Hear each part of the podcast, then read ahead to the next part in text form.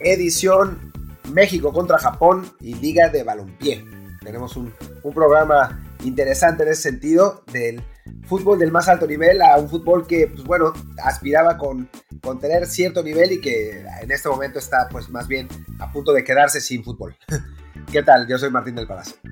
¿Qué tal? Yo soy Luis Herrera y como siempre les recuerdo, por favor, si no lo han hecho ya, suscríbanse a este programa en Apple Podcast, Spotify, Google Podcast, iBox, Overcast, Castro y muchas más. No sé por qué de repente se me dieron todas, como que cambié el orden y ahí todo se fue al carajo. Pero bueno, ya ustedes saben que estamos en todas las apps de podcast, así que por favor suscríbanse, pónganos un review de 5 estrellas para que más gente los encuentre, pónganle escala automática y ayuden a que este podcast siga llegando a más y más público y así sigamos haciendo contenido todos los días o por lo menos pues más seguido y, y quizá algún día también nos dé de comer con algún patrocinador que venga aquí a pues anunciarse en este programa, su programa de confianza desde el bar. En fin, Martín, ¿con qué empezamos? ¿Con selección? Eh, empezamos con selección, sí, sí. Arranquemos con, con selección mexicana. Eh, juega contra Japón después del triunfo contra, contra Corea. A tratar de mantener el, pues los buenos números con Tata Martino, ¿no? Que ha perdido solamente un partido de creo que ya son 20. Eh, la verdad es que los números de, Martino son alucinantes como técnico de México, son realmente increíbles. Eh, pero bueno, es, un rival eh, razonable. Japón es un equipo, eh, si no de élite, ni mucho menos, y es un equipo competitivo que lleva varios años en ese, en ese sentido, con, con jugadores eh, interesantes y que va a ser una, una buena prueba para México, eh, con un Tata Martino que en principio dijo que no va a hacer varios cambios, pero que parece que será obligado a hacer por lo menos un, unos cuantos. Sí, hablamos de que bueno, seguimos sin contar con Héctor Herrera, que se perdió el partido contra Corea y tampoco va a estar este más contra Japón. Eh, estaba tocado Tecadito Corona, entonces es factible que no lo veamos en un inicial tampoco. No, no, no lo querrán arriesgar para un amistoso. Así que por ahí podríamos ver quizá a Auriel Antuna o a Rodolfo Pizarro. Yo apostaría quizá un poco más por Pizarro, que es el jugador que le gusta a, a Martino y además que así cuida un poco a Antuna, que solamente lo mete contra los equipos C o contra la banca de la banca de cambio. Eh, no, eso no fue un golpe para Antuna, simplemente es la realidad. Y por ahí, ¿qué más? Estaba la opción de la central de César pero también sabemos que está de baja. Así que, pues sí, puede ser un once muy parecido al que vimos contra Corea, por ahí con la entrada de, de Orbelín Pineda, que fue de los que mejor imagen dio en el segundo tiempo. Y supongo yo también que un portero verá acción en lugar de González, pues porque querrá también probar a los demás, ¿no? Exacto, sí, yo creo que, va a jugar Ochoa ahí. Eh, me parece que, no, no creo, no, no tengo duda de que va a jugar Ochoa ahí. Eh, me parece que la lateral izquierda la va, la va a volver a ocupar Gallardo. En la lateral derecha, eh, pues sí, creo que, que va a ser eh, un cambio ahí. Ya no, no va a jugar, eh, no va a jugar el Chaca Rodríguez, va a jugar el, el clon de Antuna. Jorge Sánchez. Jorge Sánchez, sí, está, eran igualitos, era desesperante. O sea, veías regresar a Jorge Sánchez en la, en la jugada y decías, ¿cómo hizo Antuna para, para, recuperar? Y no, era, era porque, porque era Jorge Sánchez y traen el mismo peinadín y es como el mismo eh, tipo físico. Después la central, eh, creo que van a que va a jugar otra vez Moreno y Salcedo, porque se lesionó, se lesionó Montes y no va a estar ahí. Eh, la contención va a seguir siendo Edson. En medio campo sí, coincido contigo en que seguramente será Orbelín en lugar de, en lugar de Córdoba. Eh, vamos a ver qué, qué, pasa con Jonathan Dos Santos, a ver si, si se recuperó del, del, problema físico que tenía. Eh, si no, eh, pues creo que, que, otra vez va a jugar Charlie Rodríguez. Y adelante, si no puede jugar Corona, pues sí, seguramente será Pizarro, ¿no? En un, pues en un rol muy diferente al de, al de Corona. Me gustaría que fuera Laines, porque, digo, porque necesita los minutos y porque su rol sería más parecido al de, al Tecatito, ¿no? En eh, desborde por afuera, e intentar centrar, llegar a la línea de fondo, mientras que con Pizarro sabemos que eh, cuando agarra la pelota se tira por, se tira por dentro, es un jugador di diferente, no es, no es un, jugador de velocidad o de desborde, sino más bien de construcción, entonces, pues obligaría a México a cambiar el sistema, ¿no? En todo caso, de todas las posibilidades que mencionamos, seguramente solamente se cumplirán dos o tres, porque ya vemos que sí, Tata Martino en ese sentido quiere marcar una diferencia muy clara con lo que era la, era de Juan Carlos Osorio, en la que veíamos rotaciones de seis, siete jugadores de partido a partido. En este caso, incluso en los amistosos, Martino tiene la idea de, hacer pocos cambios. Lo dijo en la rueda de prensa que él considera que es mejor mantener una, una base. Eh, él, cree que habrá jugadores que sí, que van a repetir y que también habrá un grupo que nada más habrá hecho el viaje, pues ni siquiera para turistear, porque estamos en, todos en cuarentena, entonces no se puede pasear mucho ni siquiera en Austria. De hecho, curiosamente, mañana arranca una cuarentena más cerrada en, en Austria al mismo día del partido, entonces capaz que no nos dejan salir del estadio después, pero sí la idea de Martino es aprovechar esta, esta gira para ir construyendo un cuadro base, lo cual además yo estoy de acuerdo con ello. Me parece que habiendo tan pocas oportunidades para ver a la selección mexicana, eh, sobre todo este año que pues hubo evidentemente muchas cancelaciones de partidos, pues es ideal poder empezar a, ir ya mostrando un cuadro base. El tridente de arriba creo que está muy, muy marcado quiénes son. En el centro del campo la gran duda es quién será el compañero de Edson y Héctor cuando se consolide ya cualquiera, sea Jonathan, sea Charlie, sea el propio este, Orbelín, incluso Córdoba. Creo que Guardado en ese sentido va perdiendo un poco de protagonismo entre la veteranía y las lesiones. Y atrás, pues encontrar a alguien que cubra la lateral derecha, que es lo más urgente, y que los demás de esa, de esa línea, los centrales y el lateral izquierdo, pues empiecen a ganar más seguridad, porque como lo mencionamos en el programa de ayer, es la línea que más inseguridad genera en este momento del, equipo mexicano. Sí, sin duda alguna, ¿no? Es, eh, no, no está siendo fácil para Martino, ya lo, lo platicábamos en el, en el, programa de ayer, no está siendo fácil para Martino encontrar eh, pues a los jugadores que le, que, le puedan garantizar ese relevo generacional eh, y está utilizando esencialmente a los, a los mismos de, años pasados que no, están, que no están en el mismo nivel, ¿no? Entonces, eh, pues sí, esa es como la, tarea pendiente para, un técnico que a final de cuentas parece no, eh, pues que su primera prueba real va a ser el Mundial, ¿no? Porque en la eliminatoria, viendo lo que hizo Panamá hoy, por ejemplo, digo ayer contra contra el equipo juvenil de Estados Unidos que le ganó 5-2, eh, Costa Rica que está jugando horrible, eh, Honduras que está en un proceso de, de generacional también grande, Jamaica que perdió 3-0 con Arabia Saudita, eso sí, sin, sin algunos de sus jugadores titulares, pero, pero igual perder 3-0 con Arabia Saudita, por piedad.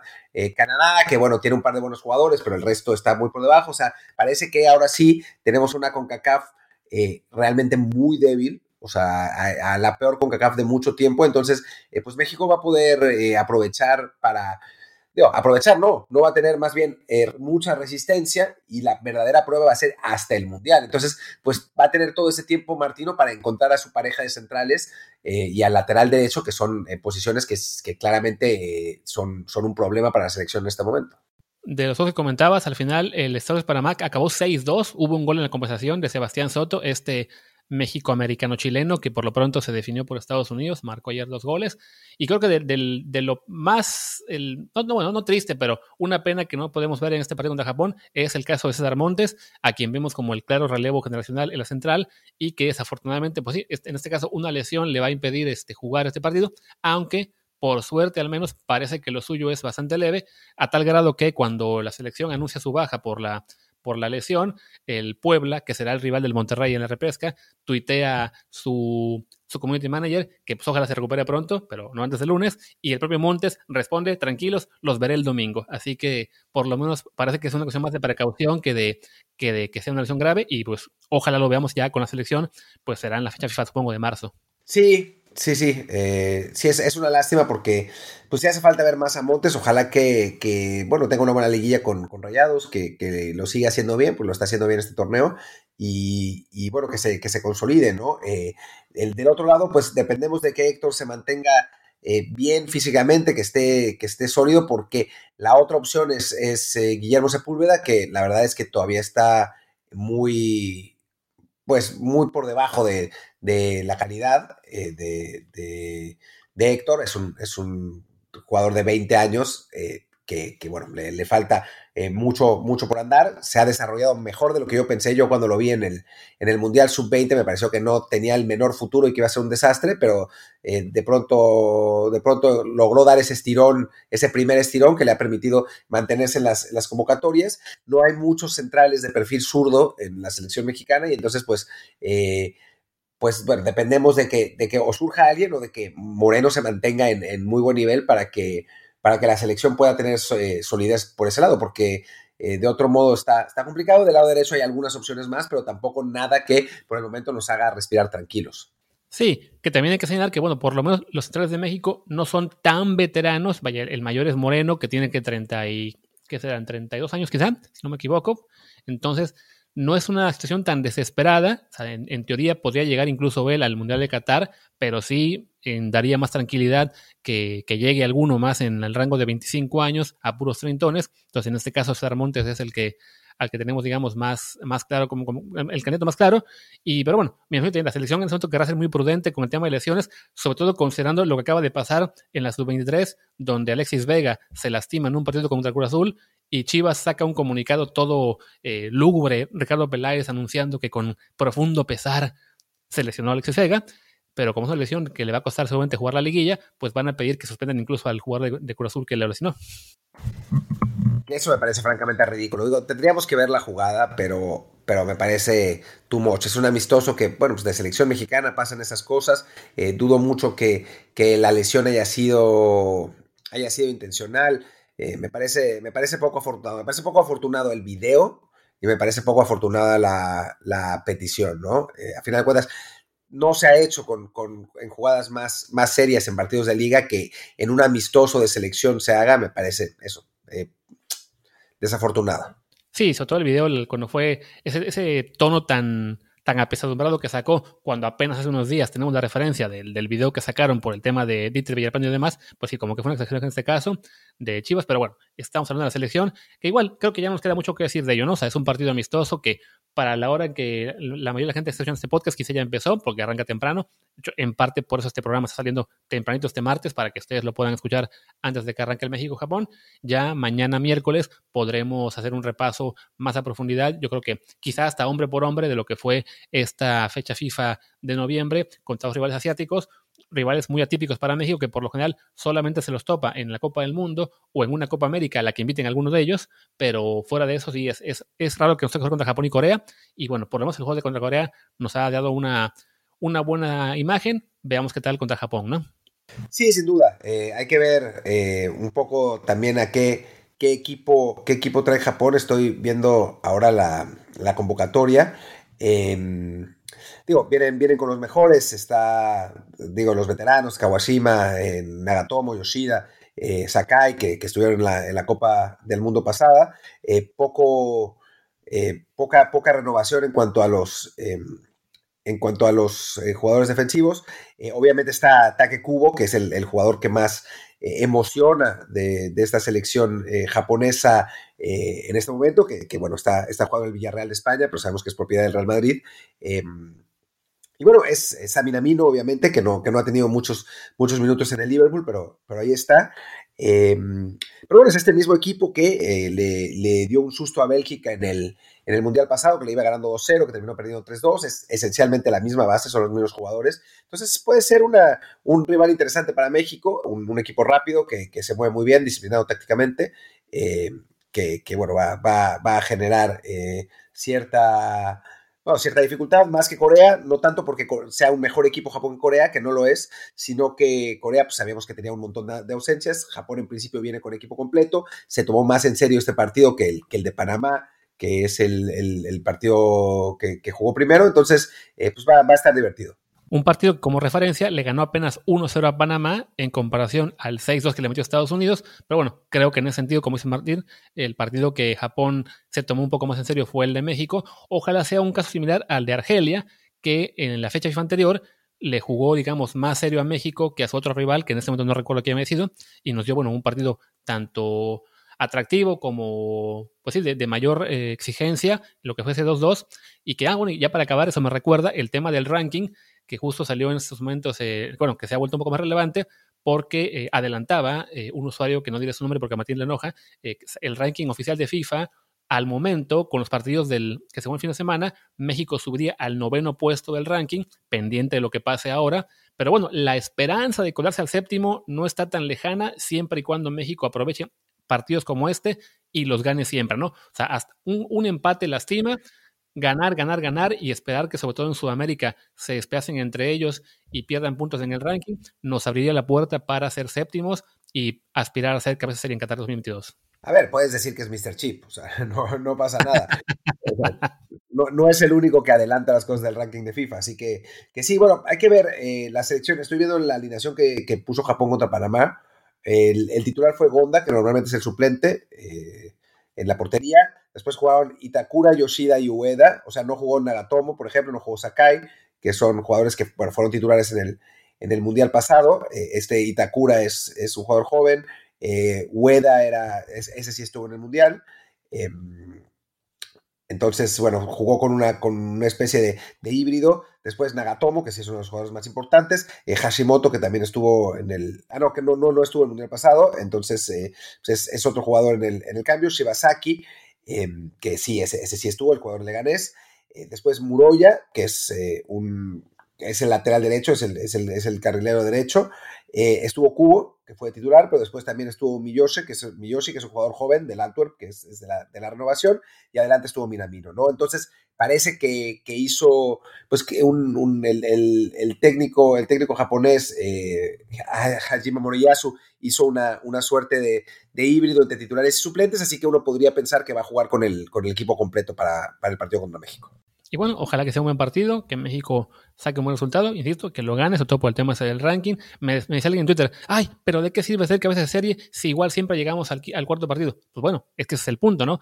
La forma más eh, cercana de llegar al quinto partido es tener un poco de suerte en el sorteo y entre, más, y entre mejor ubicados estemos en los bombos, pues con un bombo uno, por lo menos nos ahorramos a uno de los siete mejores equipos del mundo y tendremos mejores posibilidades de que no solo el grupo sea asequible, sino de que el cruce en el siguiente grupo sea contra un rival también de, de un nivel eh, no tan fuerte como los que de repente nos hecho, como fue Brasil en su caso, o Argentina o Alemania, ¿no? Entonces, pues este tipo de detalles es increíble, pero sí, la forma en que está hecho ahora el ranking de FIFA no es como antes que jugar amistosos te lastimaba, ahora no te, no, no te fastidia tanto siempre y cuando ganes todo, ¿no? Y en el caso de México, pues al ser amistosos de fecha FIFA, tendrán estos de este año y un par en marzo, y fuera de eso, puros juegos en CONCACAF, pues la, la, fórmula es ganar, ganar, ganar, no dejar ir puntos más allá de lo normal en la, en la eliminatoria, por ahí un empate por aquí, por allá, pero el resto, si se gana todo, alguna chance hay.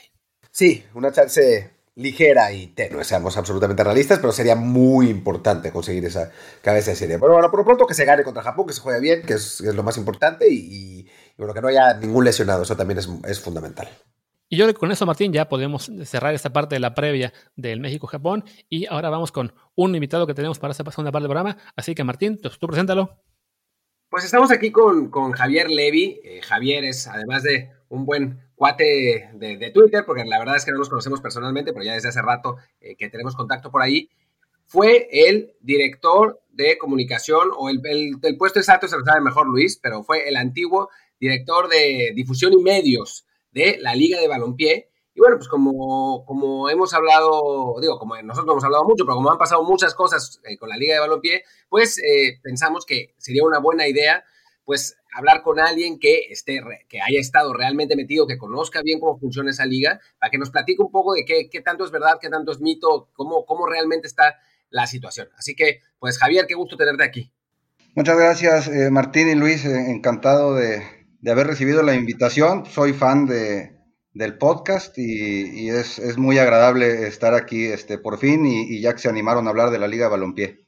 Sí, que habíamos hablado de ella como tres minutos en la, en la, jornada inaugural, pero la verdad es que evidentemente no le hemos hecho mucho caso, pues por ser una liga todavía eh, en, desarrollo, en, recién lanzamiento, que sabíamos que no había tenido todavía mucho, mucho impacto mediático, pero sí, en las últimas semanas ha, ido ganando titulares, desafortunadamente, pues por malas noticias, como son equipos que terminan este, perdiendo a su dueño, uno que acabó jugando sin nombre, literalmente, se, se, presentó a jugar como sin nombre una semana porque el dueño original lo habían echado y no quería soltar los derechos del nombre, jugadores que ya quedaron fuera de la liga porque no les pagan. Entonces, bueno, pues Javier, eh, desafortunadamente no, no, es la mejor de las noticias, pero bueno, queremos saber qué está pasando, si esta liga eh, es viable o es una liga que están haciendo herida de muerte. Pues, ¿qué nos puedes contar, digamos, primero que nada, de cómo fue el origen de esta liga, cómo te integraste tú a ella y, qué fue lo que viste ahí? Y con mucho gusto, a ver, vamos a, ver si me acuerdo, porque ya tengo un ratote sin contestar esa pregunta. Eh, empezó más o menos en agosto de 2019. Eh, Víctor Montiel y, Rafa Fonseca tuvieron la idea, aparentemente, se acercaron algunos conocidos. Uno de esos conocidos eh, es Juan Murillo, uno de los socios originales de la asociación, eh, y él ha trabajado muchos años en organización de muchos eventos con un equipo de trabajo del que formo parte. ¿no? Este, si se acuerdan de las Copas Chivas Internacionales de principios del 2000, eh, hicimos Juegos Panamericanos, Olimpiadas Nacionales, eh, un montón de cosas, ¿no? Entonces así fue como, como me integro eh, con este equipo de trabajo, con mucha experiencia en, organización y, fue como empezamos a trabajar más o menos a finales de agosto, septiembre. así fue como llegué y pues ya la historia a partir de enero que se hace público con, pues, con mucha expectativa y, buenos comentarios que recibimos al principio. desafortunadamente poco a poco empezaba a, ladearse el barco y, ahora está pues en, un peligro bastante grande, veo, de, voltearse por completo y empezarse a hundir, básicamente a raíz de las, de las malas eh, decisiones al momento de aceptar equipos con poca capacidad organizativa y financiera principalmente es lo, donde veo yo que está el, problema más grande en haber aceptado equipos sin el debido proceso de, de que fueran verdaderamente proyectos serios, capaces y con el, soporte financiero necesario para, para, aguantar, no como muchos que a la segunda jornada ya no tenían un peso. Eh, a ver, eh, a, mí, a mí lo que me, me llamaba la atención de la Liga de Balompié, digamos, la, la primera pregunta que me surgió es si había realmente un mercado para otra liga de fútbol en México. O sea, sabemos que la Liga MX tiene, tiene sus, pros y sus contras y, que la Liga de Expansión ha sufrido muchísimo cuando era el ascenso y ahora que es expansión, ha sufrido muchísimo para realmente generar los recursos. La pregunta es, ¿había una o había una, un mercado para una tercera liga? ¿Cómo, ¿Cómo era la idea detrás? ¿Cómo iban a hacer dinero esos equipos? Yo creo que sí había una, una posibilidad real eh, evidentemente nadie pensaba que iba a suceder la, crisis sanitaria global y que todo se iba a ir al carajo, eh, pero sí había posibilidad, sobre todo siendo muy sensatos y coherentes con los objetivos. Y eso también creo que fue uno de los, de los errores que se cometieron, de pensar por las eh, reacciones iniciales que podía ser mucho más grande de lo que realmente podía ser el primer año, dos, tres, eh, en lo que se podía eh, fortalecer y permanecer para que hubiera un poquito más de confianza y vinieran los patrocinios más grandes. El, asunto era eh, sobrevivir, tratar de salir tablas, que fuera un proyecto no tan caro como terminó siendo para muchos de los equipos, se fueron con la finta, empezaron a contratar jugadores que cobraban un dinero que estaba totalmente fuera de la realidad y de los presupuestos, y así fue como se empezó a hacer la bola de nieve. Pero yo pienso que la idea en principio era buena hasta que se deslumbraron con las posibilidades y, empezaron a tomar decisiones que iban en contra de la, de la propia supervivencia de la liga. Si no mal recuerdo, cuando inició la liga, una de las cuestiones que se mencionó, bueno, cuando, inició lo que fue la parte de organizar la liga, se dijo que había un tope salarial y que el, el sueldo máximo iba a ser, si no mal recuerdo, 150 mil pesos al mes lo cual para la realidad del fútbol mexicano comparado con la Liga MX, sí es un sueldo, digamos, bastante más discreto, pero de todos modos, en una plantilla de 25 jugadores, pues sigue, seguimos hablando de una nómina de millones de pesos que tendrían que salir de alguna parte, y sí creo que ahí es donde entraba más duda, ¿no? O sea, cómo se iba a, generar ese recurso, incluso antes de la crisis de, que hay de la pandemia, cómo se pensaba que se iba a generar suficiente ingreso para que fuera si no rentable, sí por lo menos sustentable, una liga que arrancaría en, la liga en, México, sin, los reflectores de la Liga MX, evidentemente. Mira, una precisión del, top salarial, Luis, es que no era para todos. Eh, se suponía que iba a haber reglas, eh, era parte de todos los reglamentos y de todos los protocolos y de todos los eh, los pasos a seguir que estuvimos haciendo este equipo de, organización deportiva que, les hablé hace un rato, el tope salarial era para cinco jugadores nada más. No, no es que los 20 tuvieran la oportunidad de ganar 150 mil pesos o los, o los 25, porque sí estás hablando de, nóminas de 3 o 4 millones de pesos que son absolutamente irreales. Eh, ahora en la práctica estamos viendo que, los salarios más grandes no llegan a, a, a 100 mil, 60, 70, 80 mil pesos por ahí. Eh, pero esa es la primera precisión. Entonces las nóminas se pensaron que fueran más o menos de un millón de pesos eh, al mes, más los gastos operativos, se, necesitaban alrededor de entre 20 y 25 millones para salir tablas. antes de la pandemia se veía posible con un poco de esfuerzo, evidentemente, de los patrimonios de los dueños y, los presidentes y quienes estuvieran ahí involucrados, algunos gobiernos, eh, y buscar algún tipo de patrocinador. Pues les digo, se fue, se fue saliendo un poco las manos, eh, no lo tomaron como debería hacerlo del tope salarial y empezaron a, ofrecerles mucho dinero a los jugadores que después no les pudieron pagar.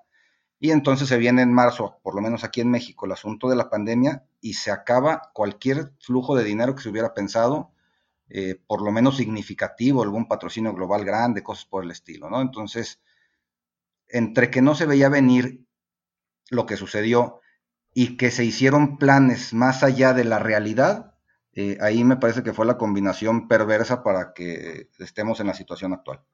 Eh, y después, bueno, pues pasó, pasó lo que pasó, digamos, eh, la pandemia y todo ese asunto. ¿Por qué se decidió mantener la liga? Esa es la pregunta que no he podido responderle a nadie ni a mí mismo, nada por el estilo. Eh, yo recuerdo que Carlos Salcido era muy enfático y, decía que no se iba a mover de esa postura, que no había partidos hasta que no hubiera público, eh, para tener por lo menos un pequeño eh, ingreso del, día de juego, de los esquilmos, eh, probablemente empezar a vender un poco de playeras, ¿no? Que, se empezara a generar ese pequeño flujo de, dinero de, los partidos de local. Eh, así lo declaré yo un montón de veces. Me decían, oye, ¿y va a empezar o no? ¿Qué va a pasar? Pues no empieza hasta que no haya público. Y en un momento muy cercano a mi salida, cambió de opinión y dijo, no, empezamos en octubre, cueste lo que cueste, estemos como estemos. Eh, y esa también me parece que fue una, una, decisión muy desafortunada, pero ignoro hasta el día de hoy los motivos por los cuales Salcido se dejó convencer o él creyó estar convencido de que era la mejor opción en lugar de esperar a enero o febrero. Sí, creo que es lo que todo el mundo hubiera considerado como la opción más sensata. No solamente hablemos de la Liga de Balompié, sino de muchas ligas, de, por ejemplo, la Liga de Béisbol, la mexicana, no tuvo temporada este año porque no podía tener público.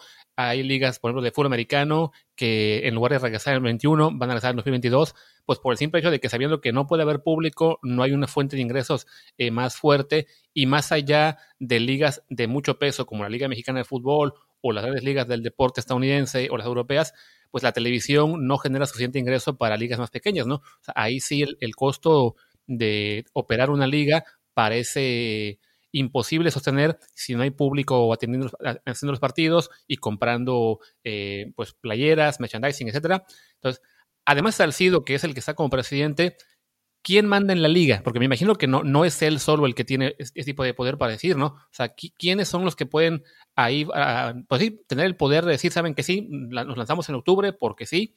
El, poder real, que, además me parece que es otro de los tantos errores, lo tienen eh, Víctor Montiel, el presidente de la asociación, y Rafa Fonseca, el vicepresidente, que es a todos los es un error porque ellos no deberían de estar metidos en cuestiones operativas de la liga, sino el presidente. O sea, para eso lo trajeron, en teoría.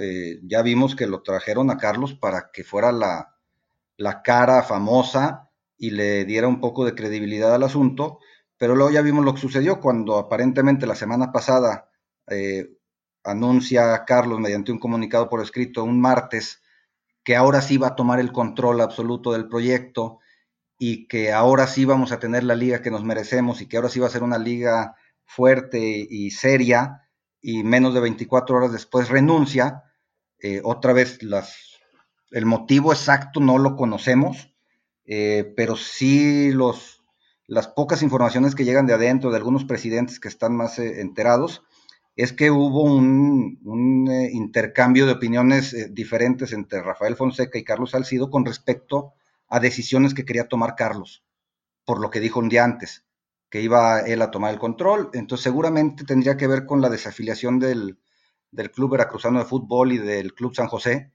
que seguramente le dijeron, oye, no, no, no, espérate, decide lo que tú quieras menos eso.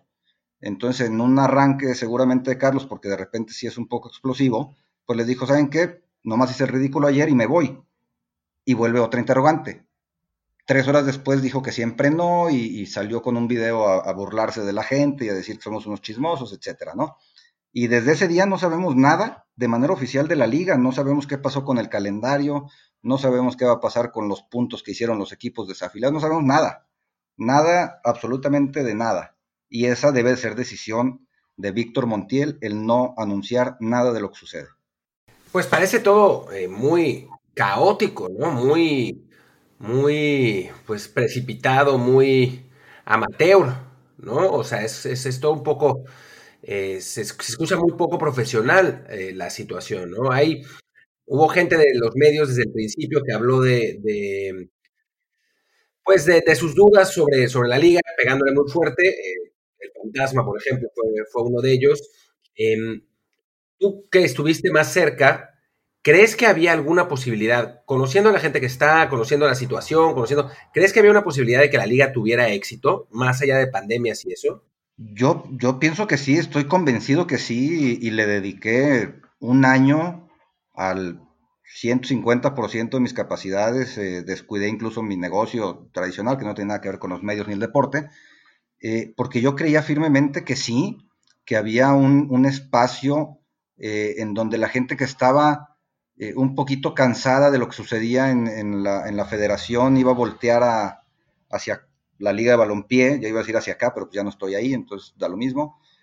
Eh, iba a voltear hacia la Liga de Balompié, eh, iban a ir a otras plazas, que eso sí se está cumpliendo, por ejemplo, plazas donde normalmente no habían tenido esta posibilidad, eh, y se iba a generar una afición poco a poco. yo, yo pienso que el, que el proyecto estaba bien en principio, incluso con pandemia, nada más retrasarlo, porque sí hay mucha afición que lo quiere, que lo quiere ver. como nota al pie, hoy, hoy puse un tweet de las visualizaciones que tuvieron los Facebook Live de los partidos y fueron 117 eh, mil así en números cerrados. Digo, no es nada para echar campanas al vuelo, ni mucho menos, pero para hacer cinco transmisiones por Facebook con una cámara, con cronistas improvisados, me parecen unos números eh, que le pueden dar un rumbo a los equipos, incluso a la liga, para que vean pues cómo por dónde difundirse un poquito mejor y atraer tantitos patrocinadores, socios, a lo mejor que no les den dinero, pero que les ayuden con gastos, algo por el estilo, ¿no? Eh, insisto, con que se fueron a la grande cuando no había condiciones de hacerlo desde el principio y mucho menos una vez que salió la pandemia, eh, que brotó, que ya va a cumplir o ya cumplió un año y no tiene para cuándo. Entonces, eh, ahí es donde estuvo el asunto, ir más allá de la realidad y una vez que llegó esta nueva realidad, seguir creyendo que se podía ir más allá.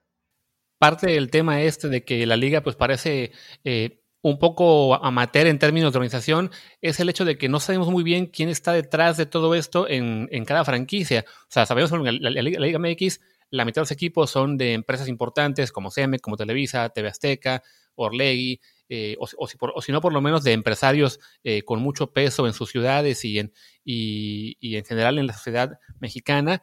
De la Liga de Balompié, la verdad es que no, conocemos muchos nombres de quién está detrás. Eh, sonó en algún momento que está Fidel, Fidel Curi incluso atrás de unos equipos veracruzanos, no sé si es cierto o no, pero sí sabemos muy poco de ellos. A lo mejor sí no puedes decir nombres, pero por lo menos sí, ¿qué, qué clase de respaldo tiene la liga en términos de quién está detrás de las franquicias que están en este momento compitiendo?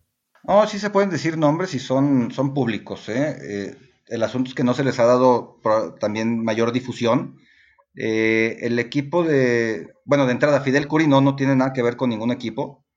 Todo el mundo pensó que el club veracruzano de fútbol tiburón, porque se llamaba tiburón y, y tiene un tiburón en el escudo y juegan de rojo y azul y todo eso podría ser de él, pero nada más alejado de la realidad. Fidel no puede ver en pintura a Diego Bartolota que es el, presidente, aparentemente el dueño, junto con su papá Daniel, aquel jugador de, los ochentas, eh, uruguayos, si no me equivoco.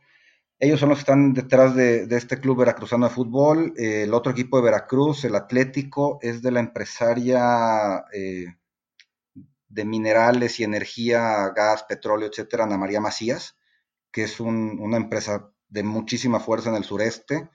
Eh, con Oaxaca hay una empresa que se llama Mercy, MRCI, que también es muy, muy fuerte en cuestiones de administración, sistemas, auditorías, cosas por el estilo. Eh, con Industriales de Naucalpan hay otro grupo empresarial de, constructores fuertes, el presidente se llama Leonardo Ramos. Con SFC está Hugo Vázquez, eh, ¿qué más? Los de Jalisco, eh, está Jonathan González de Halcones, que es un, joven empresario de, la industria de la limpieza, eh, tiene contratos muy grandes con universidades, con gobierno, con Jaguares Jalisco hay un nuevo dueño que no sé quién es,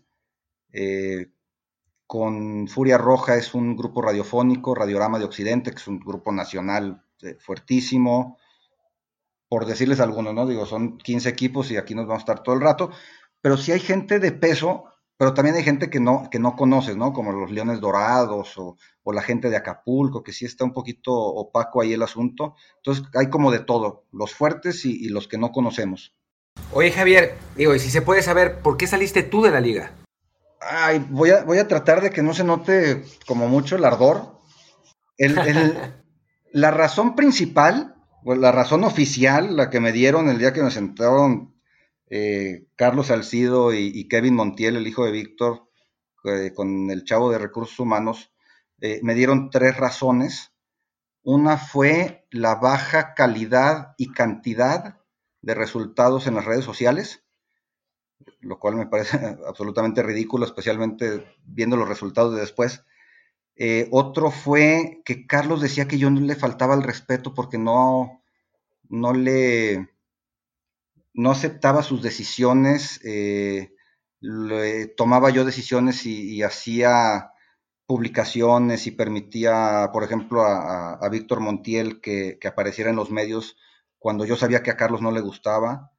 Eh, y también otra, la tercera fue que yo en mi papel pues, de, director de difusión y medios, que no sé por qué era mi papel, eh, era responsable de que en las presentaciones de los equipos a donde iban ellos no los trataran bien por un, detalle que hubo con, Rafa Fonseca, que no lo subieron al podio en la presentación del Atlético Veracruz.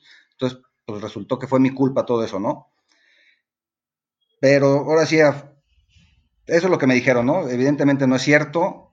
Eh, mi sucesora como directora de comunicación y prensa, porque ya le cambiaron el nombre, eh, es una chica que se llama Montiel, saquen sus conclusiones, eh, y listo. O sea, eso fue.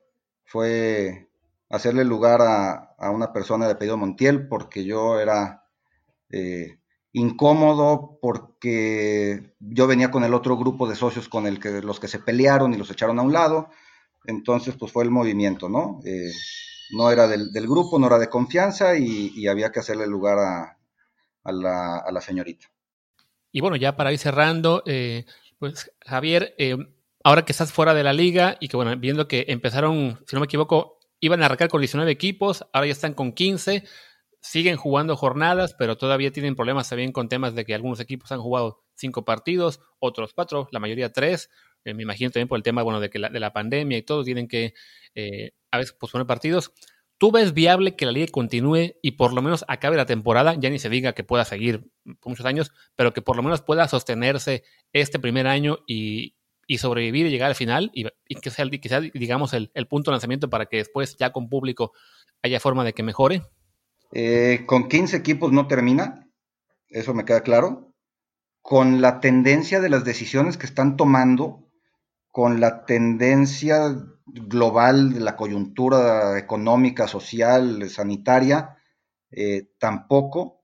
Eh, pero lo más importante para que pudiera terminar es que verdaderamente le empiecen a dar peso a los equipos que tienen capacidad y tomar las decisiones fuertes de dejar afuera a los demás, reorganizarlo todo eh, y probablemente volver a empezar en enero o febrero con un nuevo torneo. Eh, si no toman decisiones difíciles, si no hacen cambios drásticos, no, no creo honestamente que, lleguemos a ver el final del primer torneo como están las cosas hoy. ¿Y tú crees que se van a hacer esos cambios drásticos o más bien ya fue?